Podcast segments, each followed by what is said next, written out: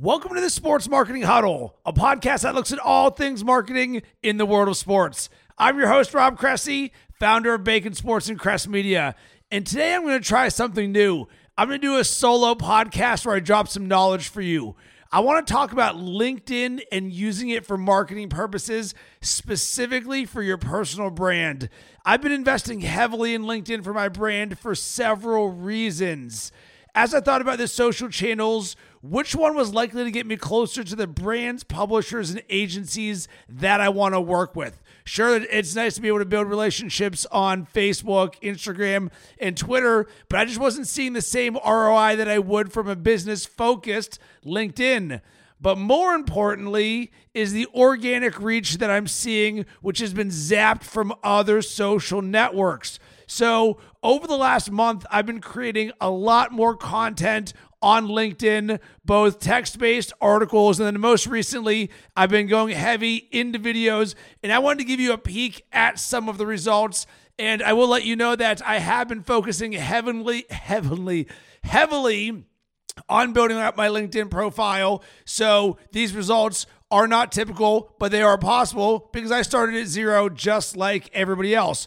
So, looking at the articles, and this is strictly from an organic perspective, and I believe that's what's the most important part of this is organic reach within a targeted audience. So, I just posted an article on a morning routine for high performers, got 524 clicks. I had another article, What I Want Out of Bacon Sports, 400 clicks. So if you were to think, what would it take to get those similar results on any other platform? It's going to take a lot more effort than what I'm seeing currently on LinkedIn. So let's go to some of the text based posts I've done. I created one about the Jersey Bracket Challenge that we're currently running on Bacon Sports. Got 2,302 views on my post in the feed. So I know that when we're looking at what is the value of something, obviously we care more about engagement than we necessarily look at views in a post.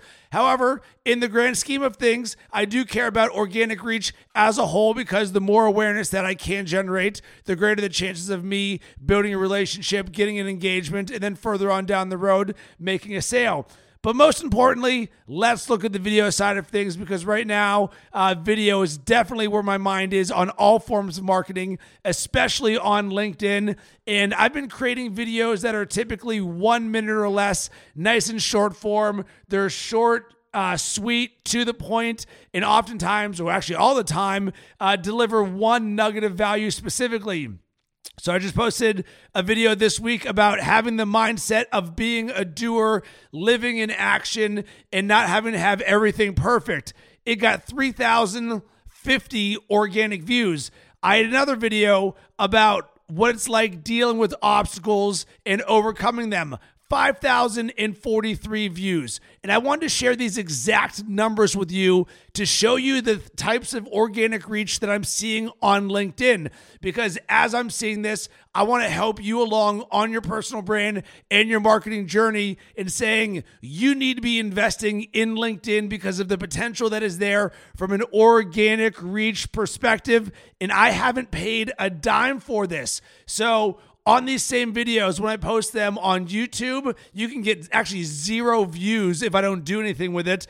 And on Facebook, depending on if I post that on my personal account or the Bacon Sports, my business account, that can get anywhere, let's call it less than 100 views. So really, I'm looking at zero, 100, or 5,000. And that 5,000 on LinkedIn is highly targeted business professionals dealing in sports, marketing, content, and entrepreneurship. And here's another thing where do you think that I get the majority of the guests that I don't know for the Sports Marketing Huddle? That's right, LinkedIn. Why is that? Because majority of business leaders don't respond to emails. However, on LinkedIn, there is significantly less noise and less clutter. And no joke, I probably have about an 80% success rate in getting people that I don't know to come onto the podcast because people love to talk about themselves, share some thought leadership. And guess what? A lot of people aren't asking people to come onto a podcast. And taking this bad boy even a step further, I'm doing the majority of my sales prospecting on LinkedIn because it's an alternative to the traditional cold calling and cold emailing. It doesn't mean that there's still not a place in this sales world for those mediums, but I find that I can build relationships quicker and get things done more on LinkedIn because I have a lot more credibility there. When someone connects with me on LinkedIn, especially if you're active on LinkedIn, they can see what you've done. They can check out my articles, they can check out my podcasts, they can check out my videos, and you don't have the same relationship building capabilities right out of the gate with an email or a phone call. I wanted to bring this up as one of the things I hope you get out of listening to the Sports Marketing Huddle is a forward thinking perspective in the world of marketing and what's really happening. I'm not romantic about how I market.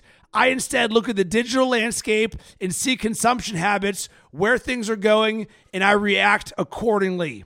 I'm anxiously awaiting LinkedIn to roll out live streaming. When I do, guess what? I'm going to go all in on it and create a daily live streaming show about sports, marketing, content, and entrepreneurship. Why? Because I'll be speaking directly to my target audience. I also think there's going to be value in brands building out their LinkedIn profiles. Brands need to be creating their own thought leadership content. It's great for getting targeted awareness and having a brand heartbeat.